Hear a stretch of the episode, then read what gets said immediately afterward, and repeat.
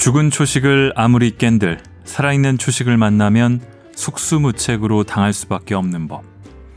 살아있다는 말을 똑똑히 기억해 두어라. 초식을 배울 때는 살아있는 것을 배우고 초식을 펼칠 때 역시 살아있는 것을 펼쳐야 한다. 오학건파에는 어리석은 제자들이 수없이 많다. 그들은 사부가 전수한 초식만 고집스레 익히면 언젠가는 고수가 될 수 있다 생각하지. 허.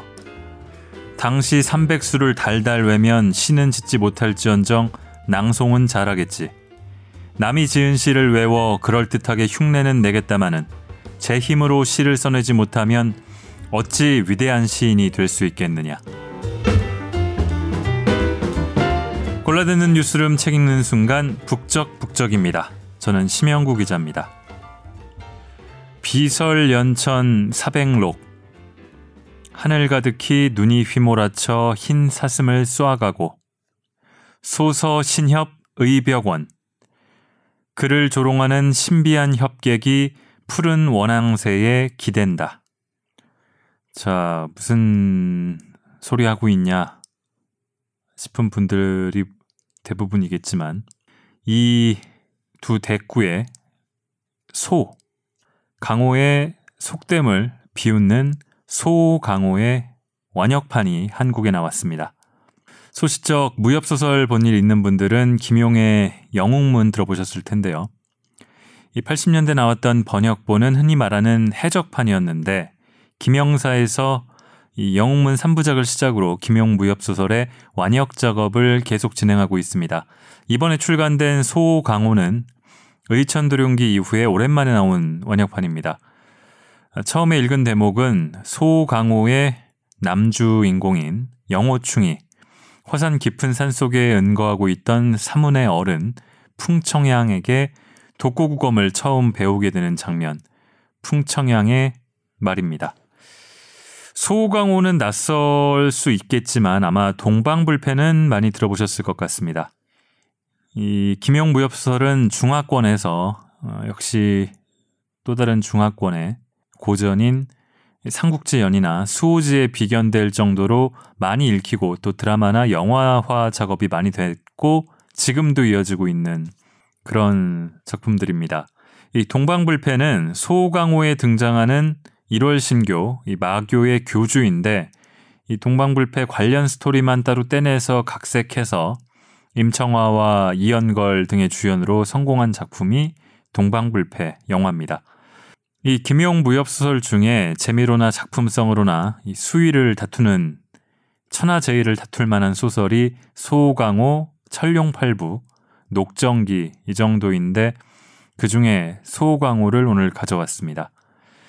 이 북적북적에서 제가 언제고 무협소설을 읽겠노라고 마음 먹고 있었는데 좀처럼 그럴 기회가 없어서요. 책도 마땅한 게 없고 했는데 2년여 만에 이를 이루게 돼서 어, 매우 기쁩니다. 낭독을 흔쾌히 허락해 주신 출판사 김영사에 감사드립니다.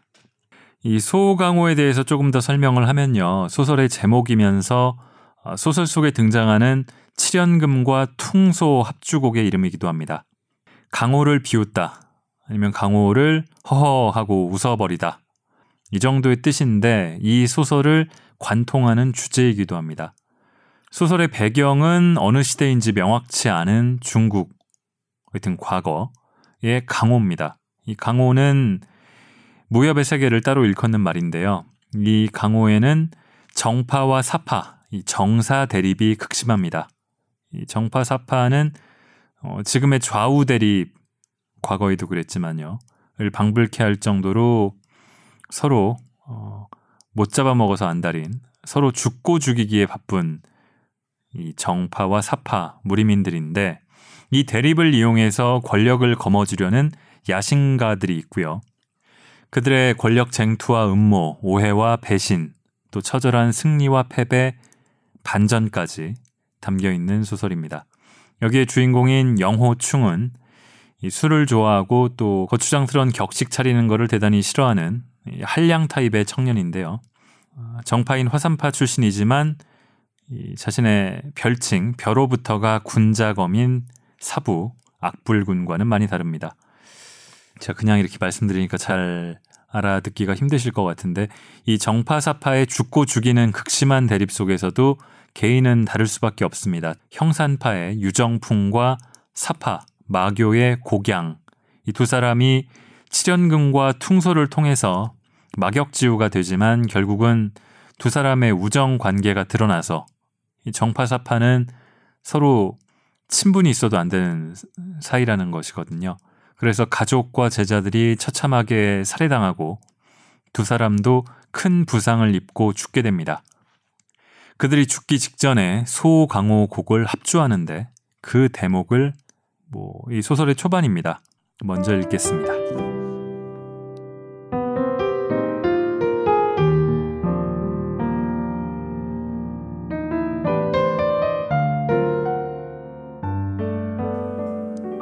문득 아득히 먼 곳에서 띵띵거리는 소리가 바람을 타고 들려왔다. 누군가 칠연금을 타는 소리였다. 영호충과 의림은 뜻밖의 소리에 당황해 서로 마주 보았다. 이 황량한 산골짜기에서 누가 금을 타는 거지? 면면이 이어지는 금소리는 황량하고 스산한 장소에 어울리지 않게 우아하기까지 했다. 잠시 후 금의 운율 사이로 부드러운 퉁소 소리가 섞이기 시작했다. 칠연금 소리는 평화로우면서 치우침이 없었고 그 속으로 가닥가닥 스며드는 고요하고도 맑은 퉁소 소리 덕분에 더욱 심금을 울렸다. 금과 퉁소 소리는 물음과 대답을 반복하는 듯 끊임없이 이어지며 점점 그들에게 가까워졌다. 영호충은 의림에게 다가가 나지막히 속삭였다. 어딘가 이상한 연주요. 우리에게 불리한 상황이 될지도 모르니 무슨 일이 있어도 절대 소리를 내지 마시오. 의림은 가만히 고개를 끄덕였다. 금소리는 점점 높아지는 반면 퉁소소리는 점차 낮아졌으나 가느다란 거미줄이 바람에 흩날리며 끊어질 듯 끊어질 듯 하면서도 끈끈이 이어지듯 듣는 사람의 마음을 강하게 사로잡았다. 곧이어 바위 뒤에서 세 사람의 그림자가 돌아 나왔다. 흐르는 구름이 달빛을 가리고 밤하늘은 어두컴컴해 보이는 것이라고는 그중 두 사람은 키가 크고 나머지 한 사람은 키가 작다는 것 뿐이었다. 키 큰 사람 둘은 남자였고 작은 사람은 여자였다. 그들은 서두르지 않는 걸음걸이로 커다란 바위 곁에 다가와 앉았다. 한 남자는 금을 타고 다른 남자는 퉁소를 불었다. 여자는 금을 타는 남자 옆에 섰다.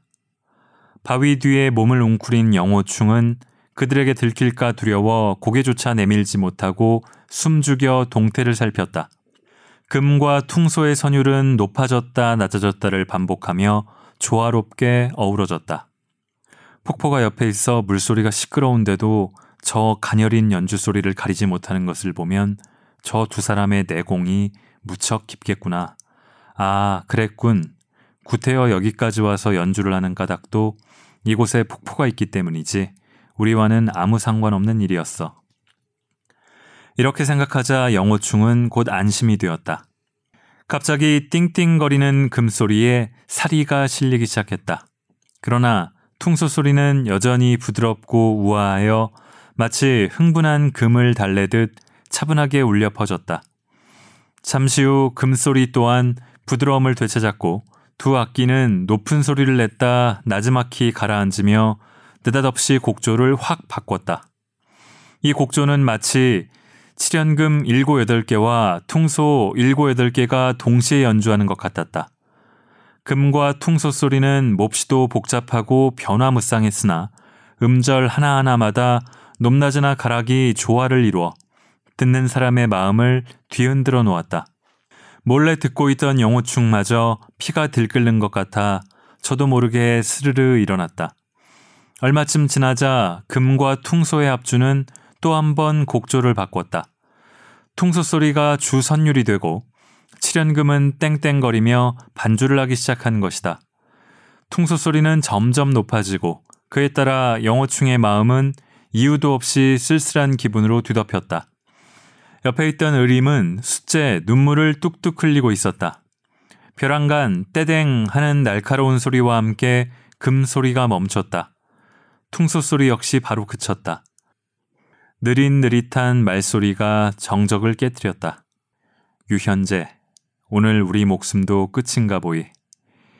이 어리석은 형이 때를 맞추지 못해 자네 식솔과 제자들마저 희생되다니 마음이 심히 불안하고 부끄러우이. 그러자 다른 사람이 조용히 대답했다. 형님과 저 사이에 그 무슨 말씀입니까? 두 사람은 바로 형산성에서 빠져나온 유정풍과 곡양이었다.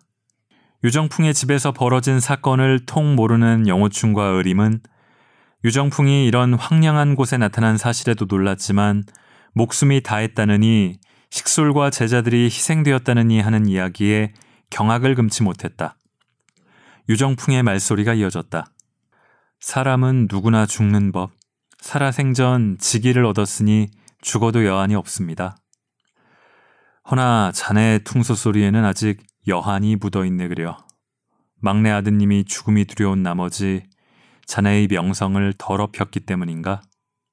그 말에 유정풍은 장탄식을 했다. 곡형님께서 추측하신 대로입니다. 평소 근이 그 아이를 애지중지하여 자주 훈계하지는 않았으나 그토록 배짱 없는 약골로 자랐을 줄이야. 배짱이 있으면 어떻고 없으면 어떤가. 백년 후에는 모두 한 줌 흙이 될 테니 다를 것도 없지. 이 어리석은 형은 일찍부터 지붕 위에 숨어 있었다네. 미리 나섰어야 했네만 자네가 나 때문에 오학건파의 친구들과 싸우는 것을 원치 않았기에 발이 떨어지지 않았지. 더욱이 내 자네 앞에서 결코 강호의 협객들을 해치지 않겠노라 굳게 맹세하지 않았는가. 한데 미적거리는 사이 오학건파의 맹주라는 숭산파가 그리 잔인한 짓을 할 줄은 정말 몰랐으이. 유정풍은 한동안 말이 없다가 다시금 한숨을 푹 쉬었다.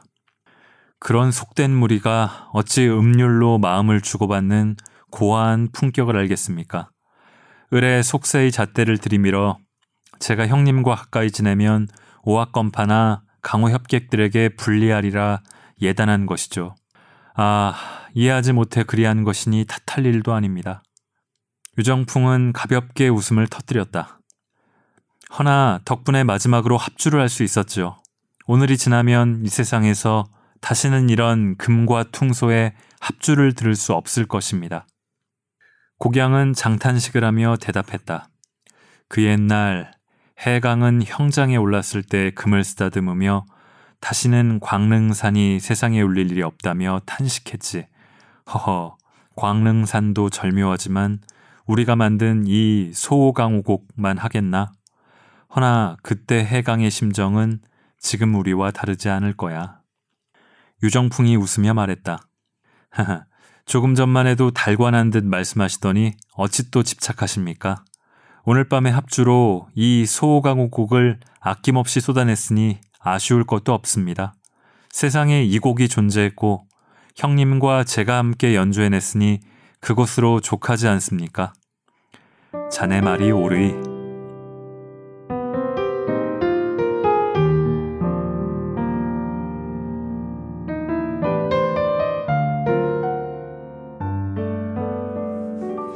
네, 제가 수호광호곡에 대해서 말로 표현하느라 잘 전달이 안 되는 것 같습니다만.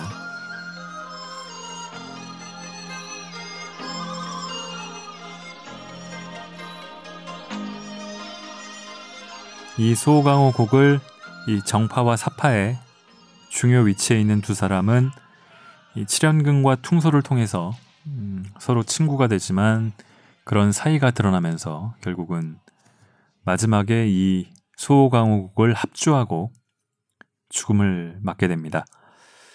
이 소설의 큰 줄기는 정파와 사파의 대립과 권력 투쟁인데 또 무협 소설인 만큼 이를 상징하는 무공도 그렇습니다.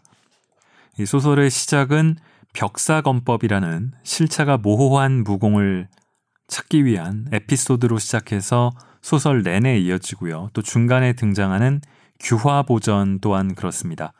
이 사악하고 사이한 권력지향적인 악귀 같은 인사들을 대변하는 무공, 벽사검법 혹은 규화보전, 또 여기에 상대되는 광명정대한 그러면서도 탈속한 은사를 상징하는 무공이 독고구검입니다. 이 소설에 등장하는 독고구검을 익히는 유이한 인물이 처음에 읽었던 주인공 영호충과 그에게 독고구검을 일러주는 풍청양 두 명입니다. 이 소설은 시종일관 영호충의 시선에서 전개되는데요. 이 정파 출신인 영호충이 사부의 명령에 따라서 어, 사파와 멀리하려 하지만 이런저런 상황 속에서 계속 사파 인사들과 엮이고 그들과 또 교분을 나누거나 사파의 무공을 익히게 됩니다. 혹은 같은 화산파 내에서도 일종의 작은 정사 대립이 일어나는데 거기서도 권력 중심에서 밀린 쪽과 영호충은 긴밀한 관계를 맺게 되고요. 영호충이 화산파 내에 밀려난 쪽에 검종이라고 하는 쪽의 고수인 풍청양에게 독고구검이라는 이 전설의 무공을 배우게 되는 장면을 읽겠습니다.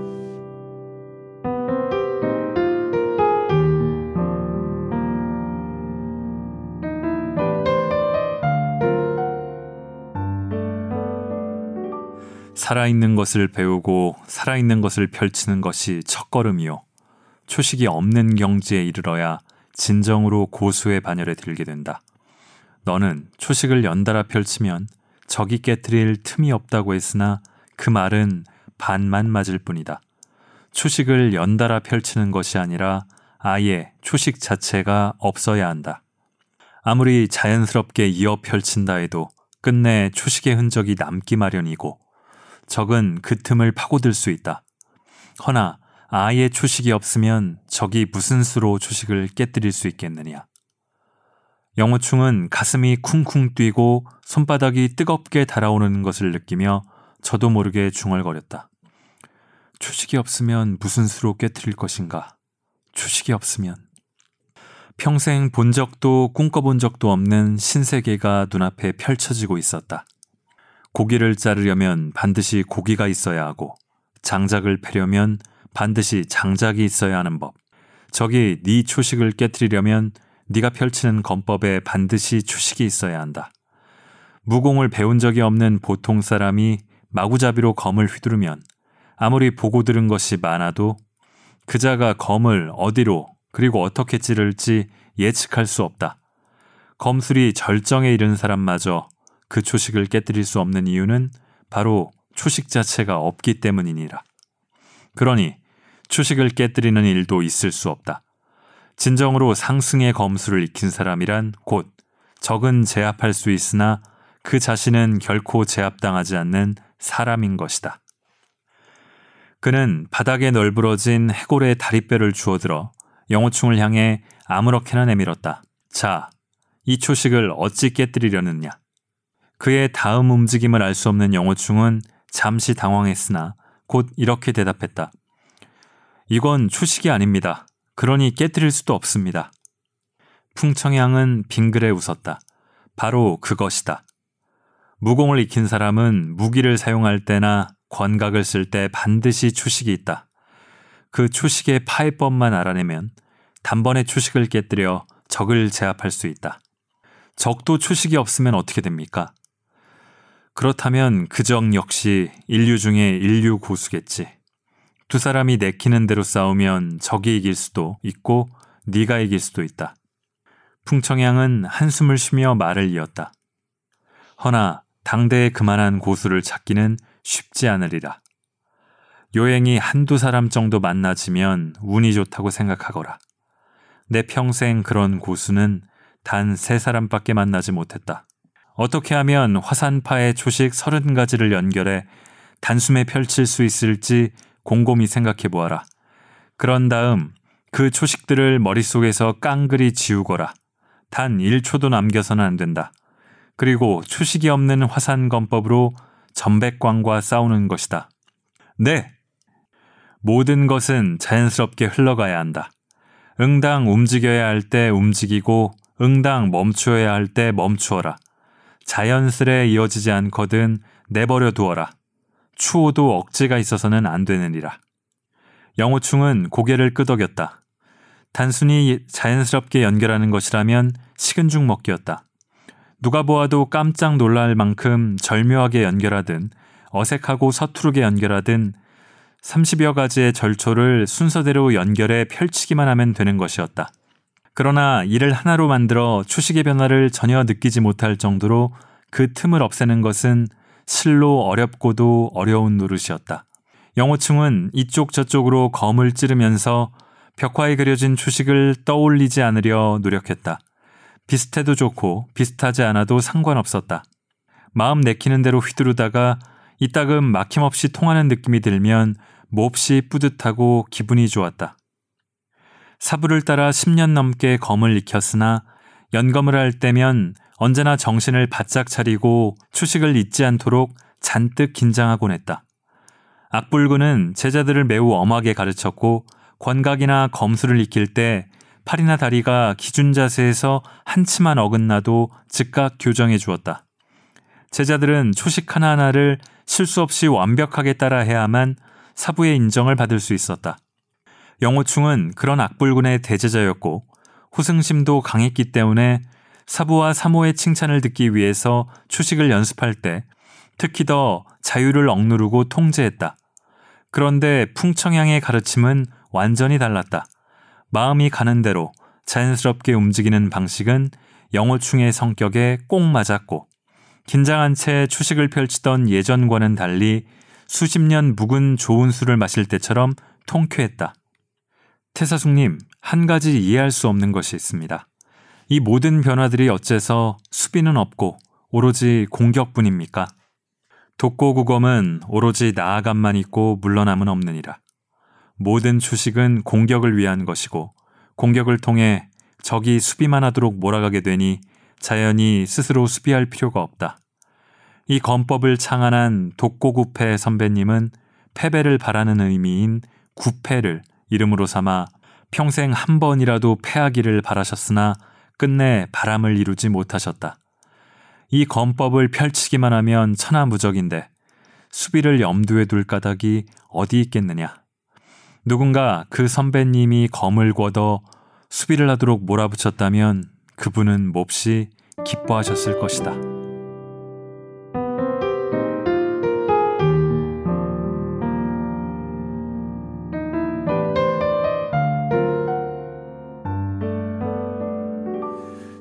전설의 무공을 익히는 장면을 또 다 읽지를 못했네요.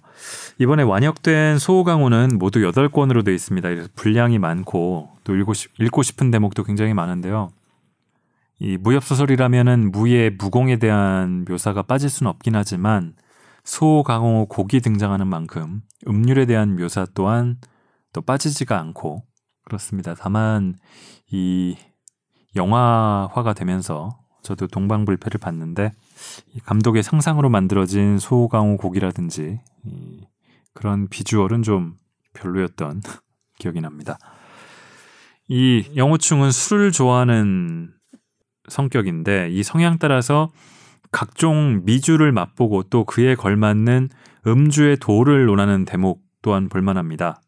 이 우연과 악연이 겹쳐서 몸이 만신창이가 된 영호충을 치료하기 위해서 라면서 이제 한 무림 인사가 약주를 만들어서 먹게 할 때 술과 그에 어울리는 술잔을 묘사하는 대목이 나오는데 이걸 잠깐 읽어보겠습니다.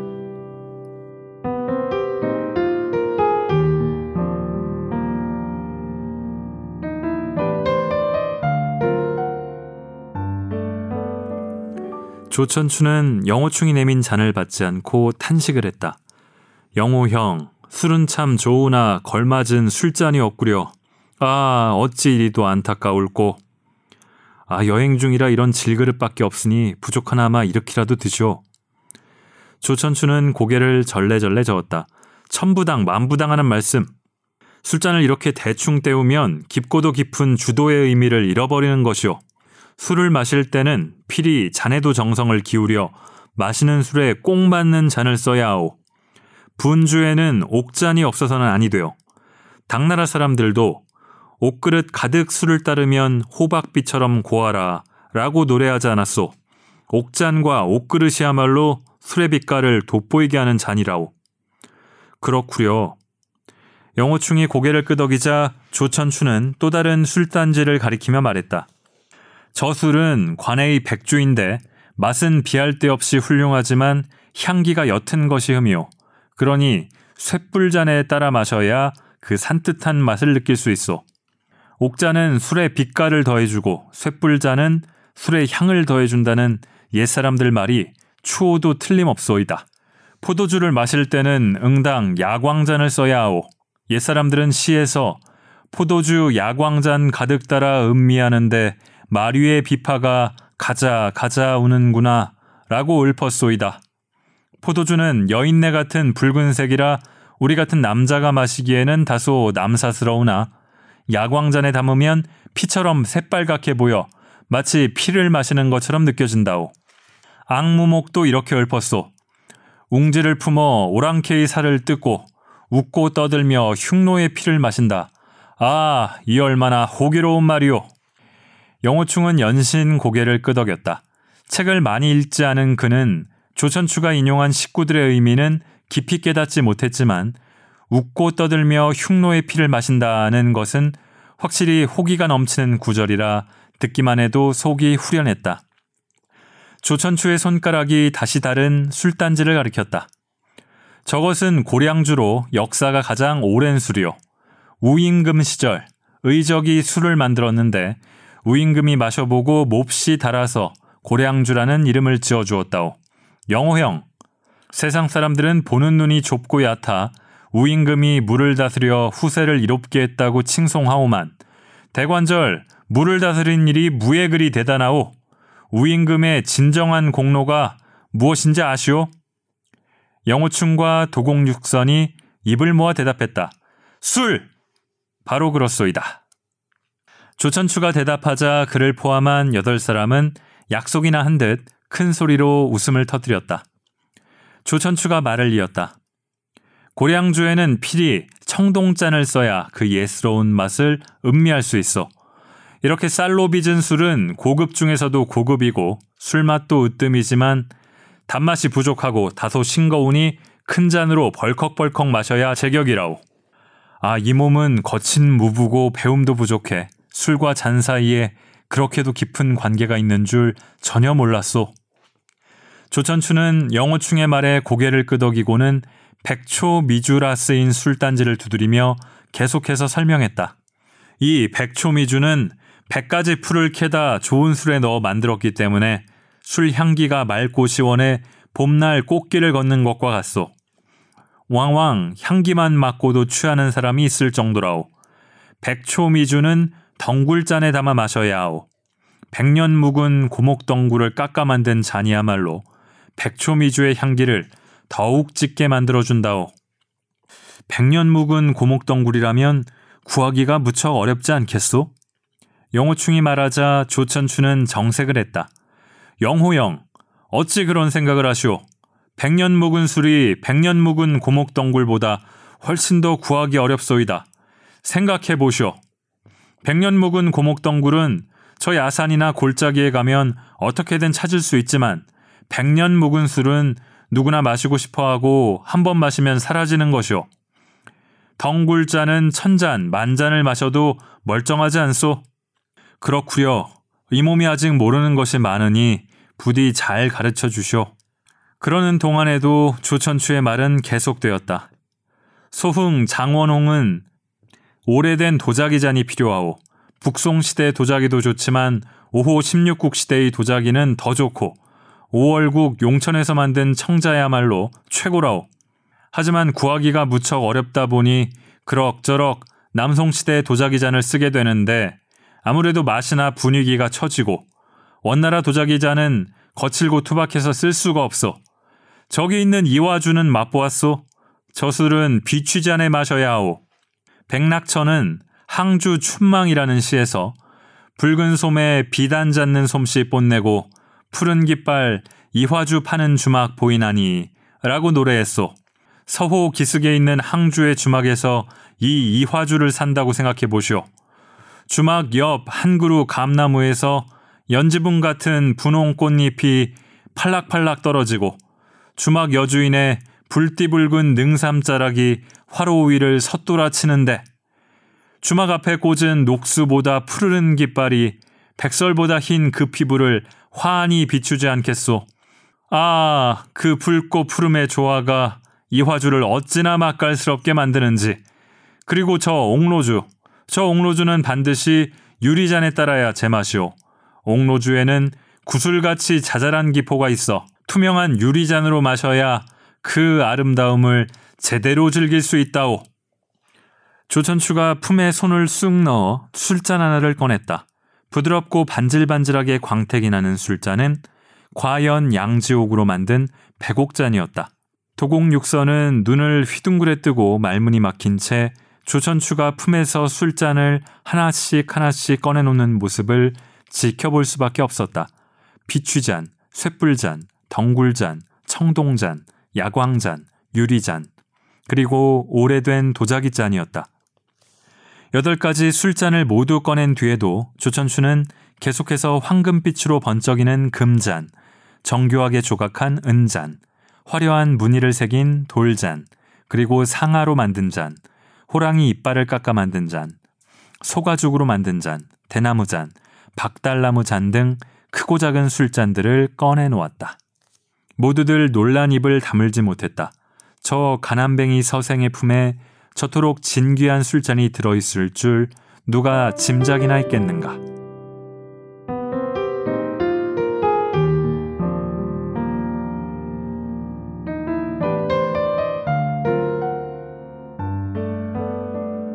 자, 이 술잔과 주도에 대한 묘사라든지 음률 말씀드린 이 7연금 타는 법을 또 배우는 장면이 있습니다. 그런 부분에 대한 묘사 또 강남에 이 매화가 흐드러진 매장에 찾아가서 강남 사우 거기 살고 있는 강남 사우와 또 여러 가지 취미를 논하며 그림에 대한 이야기, 술에 대한 이야기, 바둑에 대한 이야기를 나누는 대목도 굉장히 흥미진진합니다. 자, 아까 말씀드렸던 무공에 대한 이야기로 돌아가면요. 이 절대 무공은 이 소설에서는 곧 절대 권력의 기반이 됩니다. 규화 보전을 익히고 1월 신교 교주라는 사파 권력의 정점에 섰던 동방불패는 정사 통틀어서 열 손가락 안에 드는 3대 고수의 합공에도 굴하지 않다가 그의 애인을 인질 삼아서 약점을 노리고 덤벼드는 행태에 패해서 결국은 권력을 내줍니다. 십수년 전에 잃었던 권자를 권토 중내에서 다시 구교주 이마행이 차지하게 되는데요. 그런데 이를 도왔던 이 3대 고수 중에 하나였던 영호충의 감상은 좀 남다릅니다. 소설의 주제를 관통하는 역시 핵심 대목이기도 한 정권 교체 후의 장면을 잠시 읽어보겠습니다.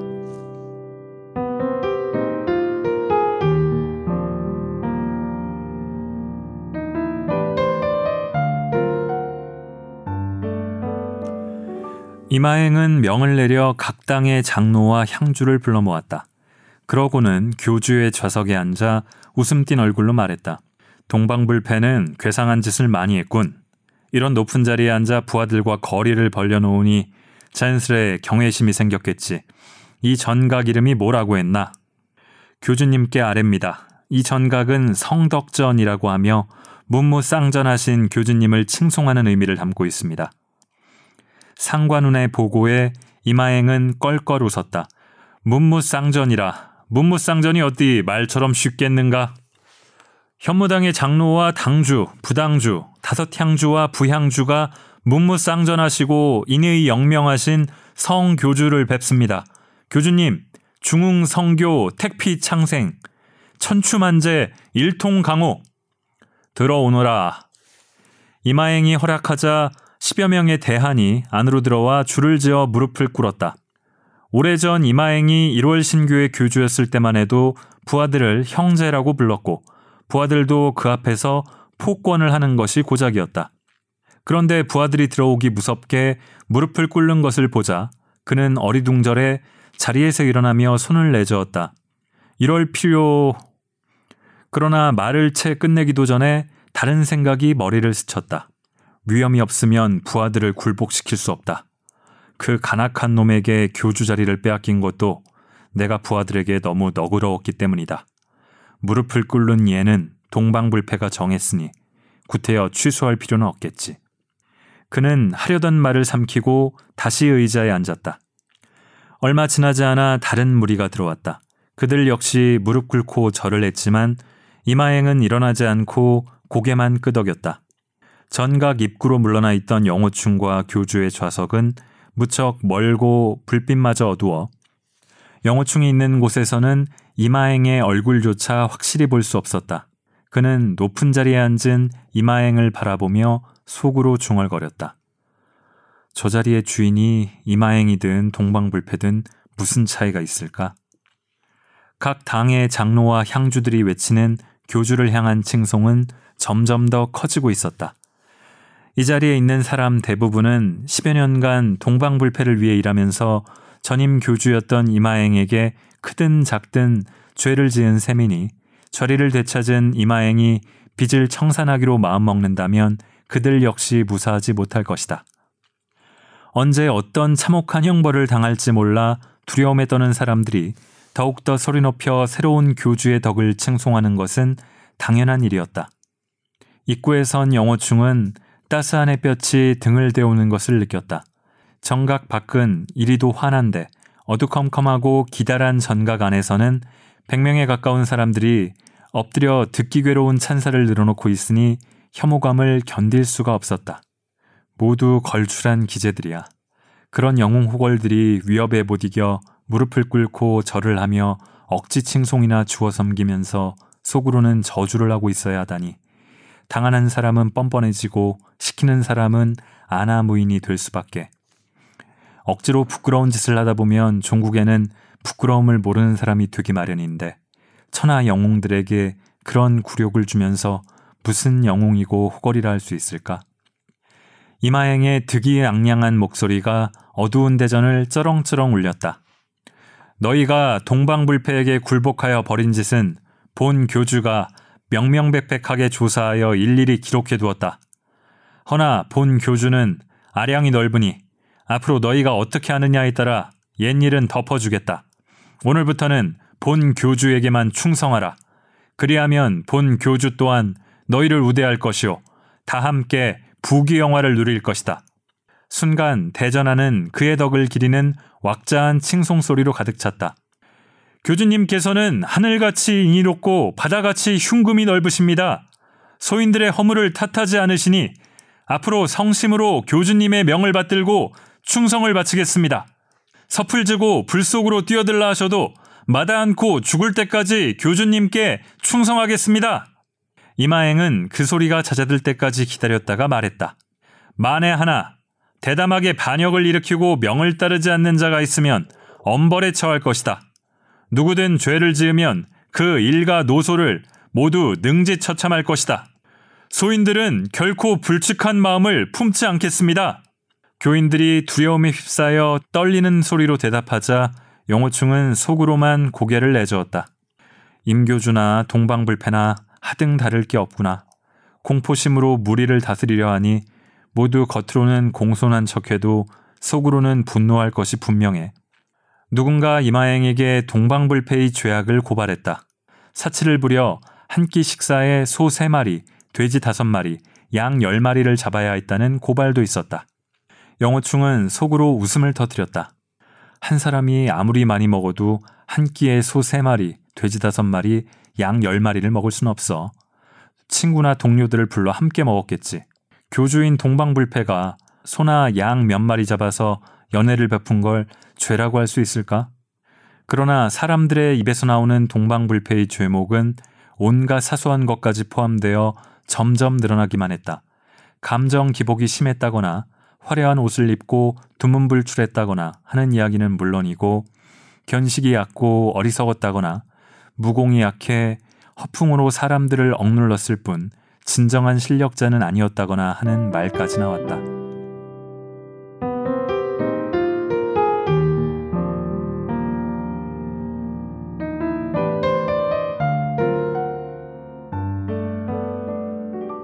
자, 이 소강호는 강호의 속됨, 속박을 비웃는다는 곡의 의미처럼 권력을 차지하기 위해 두뇌와 무공이 뛰어난 명망 있는 호걸들이 비참한 말로를 맞거나 그런 지경이 되기까지 하는 권력 쟁투의 덧없음을 풍자적으로도 보여줍니다. 이 김용 작가가 이 소설을 집필할 당시가 60년대 후반이거든요. 이 당시 중국은 문화 대혁명이라는 미명의 권력 투쟁이 극심할 때라서 이를 소설에서 빗댔다는 평가도 많습니다. 그래서 야심을 드러내면서 공공연하게 오학건파를 합병하려는 음모를 펼치는 좌행선은 누구? 또 뭐 음흉하게 속내를 숨기면서 한 방에 역전을 노리는 암투의 화신 누구는 누구다. 이런 식의 비유도 많이 있었다고 하고요. 그런 배경은 차치하더라도 이 소호강호에서 담고 있는 피 튀기고 살 떨리는 용쟁오투의 세계는 지금 현실에서도 비슷하게 적용해 볼 수 있는 것들이 많지 않은가. 또 그것과는 별개로요, 어, 무공에 대한 묘사와 요새 말로는 덕후라고 할 수 있는 어, 음악과 그림, 술, 서예, 바둑 이런 것에 미친 사람들에 대한 성정이나 취향 묘사도 대단히 재미있고요. 어, 주인공의 시련으로 인한 상처 그리고 그로 인한 고난도 소설의 소설의 주된 줄기 중 하나입니다만 이거는 어려서는 굉장히 재밌게 읽었는데 나이가 드니까 좀 어릴 때는 좀 다르네요. 또 하나 나이 들어서 읽으니까 좀 다른 게 이 동방불패가 익히는 무공 규화 보전이 절대 무공으로 묘사가 됩니다만 한 가지 단점, 결정적인 단점은 스스로 거세하는 게 필수라는 점입니다. 이 때문에 남성 영웅이던 동방불패가 거세 이후에 성적 취향이 바뀌어서 일종의 트랜스젠더가 강제로 되는 건데 이성을 좋아하다가 남성을 좋아하게 되고 그로 인해서 권력을 내주는 계기가 된다는 식의 묘사인데 나이 들어서 읽으니까 이 대목이 좀 거슬리더라고요. 일종의 성적 소수자에 대한 혐오하는 듯한 묘사라든가 이 교화 버전의 사악함을 보여주기 위한 설정이긴 한데 이런 좀 시대와 맞지 않는 보수성은 좀 감안하고 읽어야겠습니다. 저는 굉장히 이 소설 완역판이 나온다는 소식을 접하고서 너무 기쁘고 신이 나서 어, 어떤 기사들이 쏟아졌는지 궁금해서 찾아보니까 몇 개가 없었습니다. 그래서 출판사에 연락을 해서 물어보니까 요즘 기자들이 잘 몰라서 관심이 없는 것 같다 라는 얘기를 하시더라고요. 저는 그 얘기를 듣는 순간 강호의 도가 땅에 떨어졌다. 그럴 법도 하죠. 이 소설 자체가 출간된 게 어, 벌써 한 50년이 넘었고 저도 어려서 처음 읽었을 때랑 비교하면 한 20년 된 것 같으니까요. 무협의 시대가 지나서가 아니라 김용 무협의 시대는 좀 지나간 게 아닐까 고전 드는 거니까요. 그럼에도 무협에 관심이 있는 분들이라면 이 고전에 속하는 소설을 찾아 읽는 분들이 좀 많았으면 하는 바람이 있습니다. 고전의 힘은 반짝 유행과는 좀 다르다고 믿고 있는 것도 있고요. 이 철룡 8부 그리고 녹정기 완역판도 내년에 출간한다는 계획을 갖고 있다는데 그 계획도 잘 진행됐으면 합니다. 사실은 이 소강호를 읽은 것은 어, 저의 북적북적에서 읽는 책들이 사실은 다 제가 재밌게 읽고 그런 저의 취향에 따른 책들을 읽었는데 그런 취향을 좋게 생각해 주시는 청취자분들이 계셔서 해왔는데 이 소강호는 너무 제 취향인 게 아닌가. 또 읽어보니까 어려워요.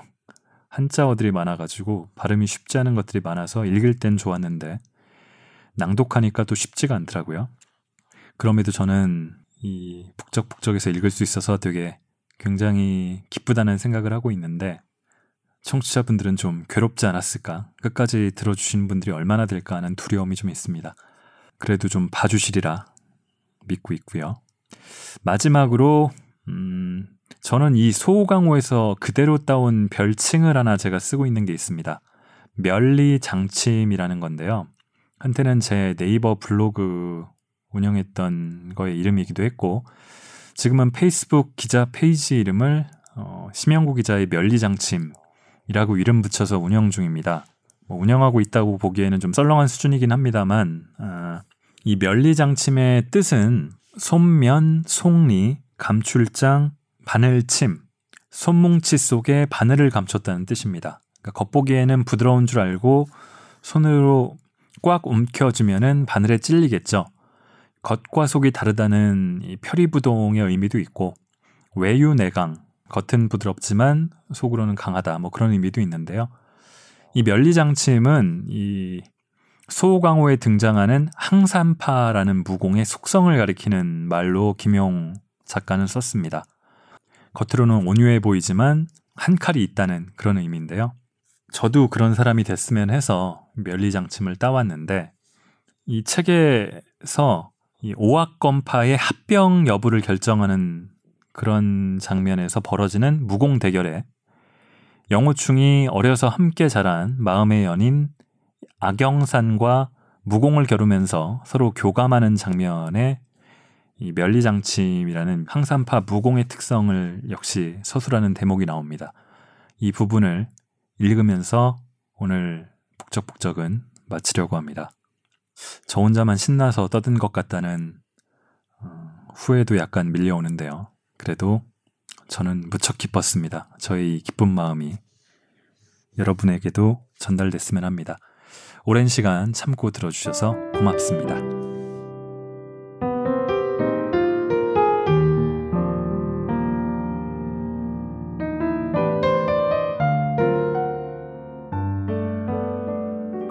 항산파는 수백 년 여승이 그 문호를 맡아왔다. 출가인의 근본은 자비심이고 항산파 문화는 몸을 보호하기 위한 목적으로 무학을 익혔다.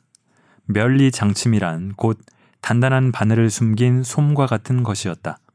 건드리지만 않으면 부드럽고 가볍고 폭신폭신한 솜은 아무런 위협이 되지 않지만 움켜쥐면 솜 안에 숨겨진 바늘이 손바닥을 꿰뚫을 수 있었다. 바늘이 얼마나 깊이 들어가든지는 바늘의 단단함이나 솜의 크기가 아니라 사람이 움켜주는 힘에 달려 있었다. 약하게 쥐면 경상에 그치지만 힘껏 쥐면 중상에 이르는 이치였고 이는 바로 불가에서 말하는 인과응보와 어변사상의 그 뿌리를 두고 있었다. 독구구검을 배운 뒤로 영어충은 각양각색의 무공 저변에 깔린 의미를 터득할 수 있게 되었다. 그가 사용하는 검법은 초식의 얽매이기보다는 그 의미를 따르는 것을 중요하게 여겼고, 그래서 항산파 검법을 펼칠 때 그 방향이나 변화가 본래의 초식과는 달랐지만 의미만큼은 명확하게 실려 있었다. 영어충의 기본이 훨씬 튼튼했고 항산파 제자들과 함께 지내는 동안 체득한 것도 있어 악영사는 결코 그를 따를 수가 없었다. 영호충이 봐주지 않았다면 단 몇 초 만에 승리를 거머쥐었을 것이다. 두 사람이 배운 초식은 하나같이 항산파 검법의 정수가 담긴 것들이고 같은 곳에서 배웠기에 손발이 척척 들어맞고 짜임새도 좋아 보기만 해도 눈이 즐거웠다. 흥이 난 호걸들은 아끼지 않고 박수갈채를 퍼부었다. 그 사이 악영사는 공격 속도를 점점 더 올렸다.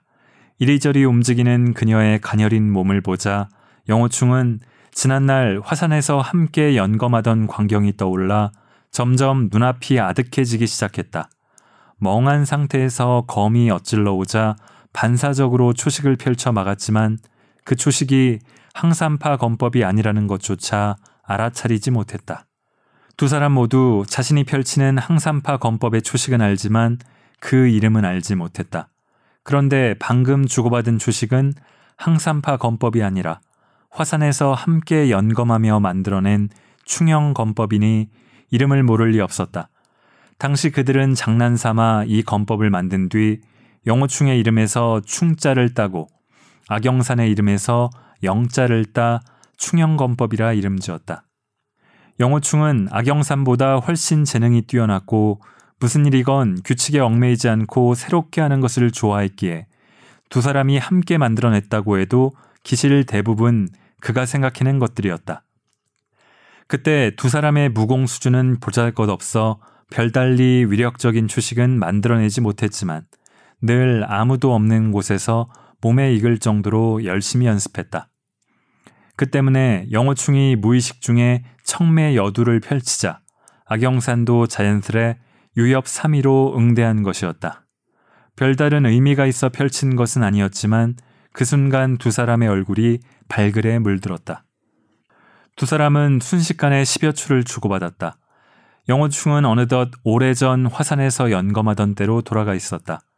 악영산 역시 자신이 이미 혼례를 올렸다는 사실도 수천에 이르는 강호 영웅들 앞에서 아버지의 명예를 걸고 대신 싸우고 있다는 사실도 까맣게 잊었다.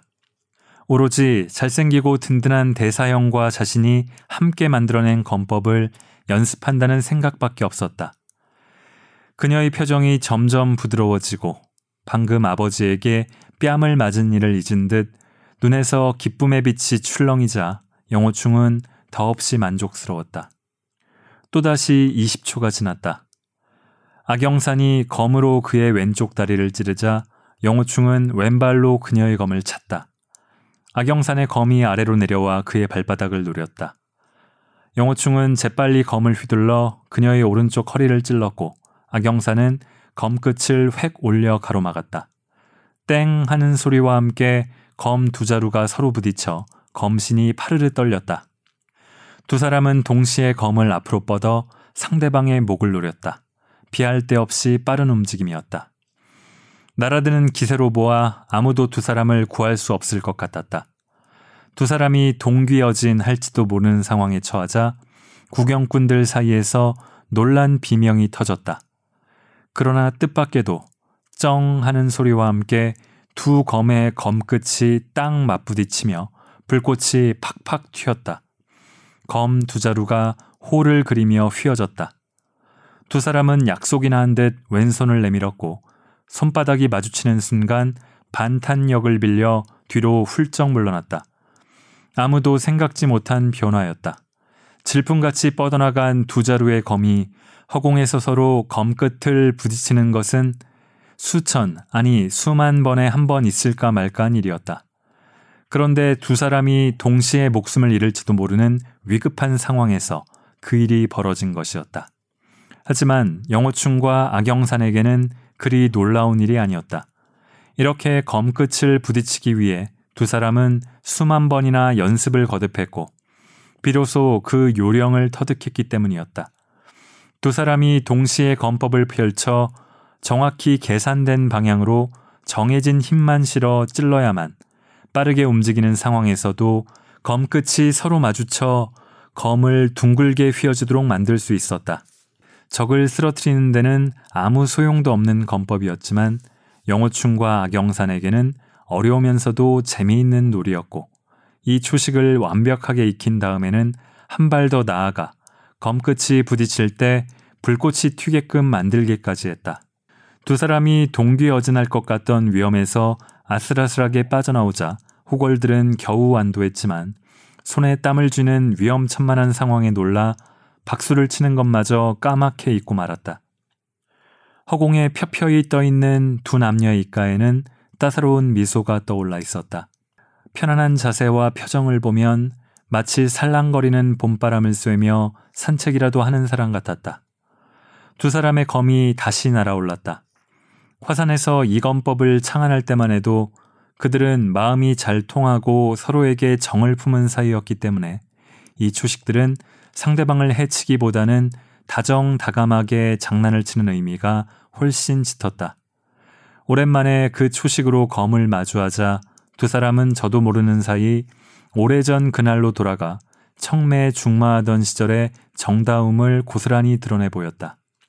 말이 비검이지 사실은 건물을 추는 것이나 다름이 없었다. 더욱이 남들에게 보여주기 위한 건무가 아니라 오로지 자신들의 즐거움을 위해 추는 건무였다.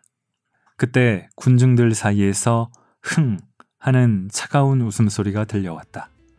남편인 임평지의 목소리를 알아들은 악영사는 흠칫 몸을 떨었다.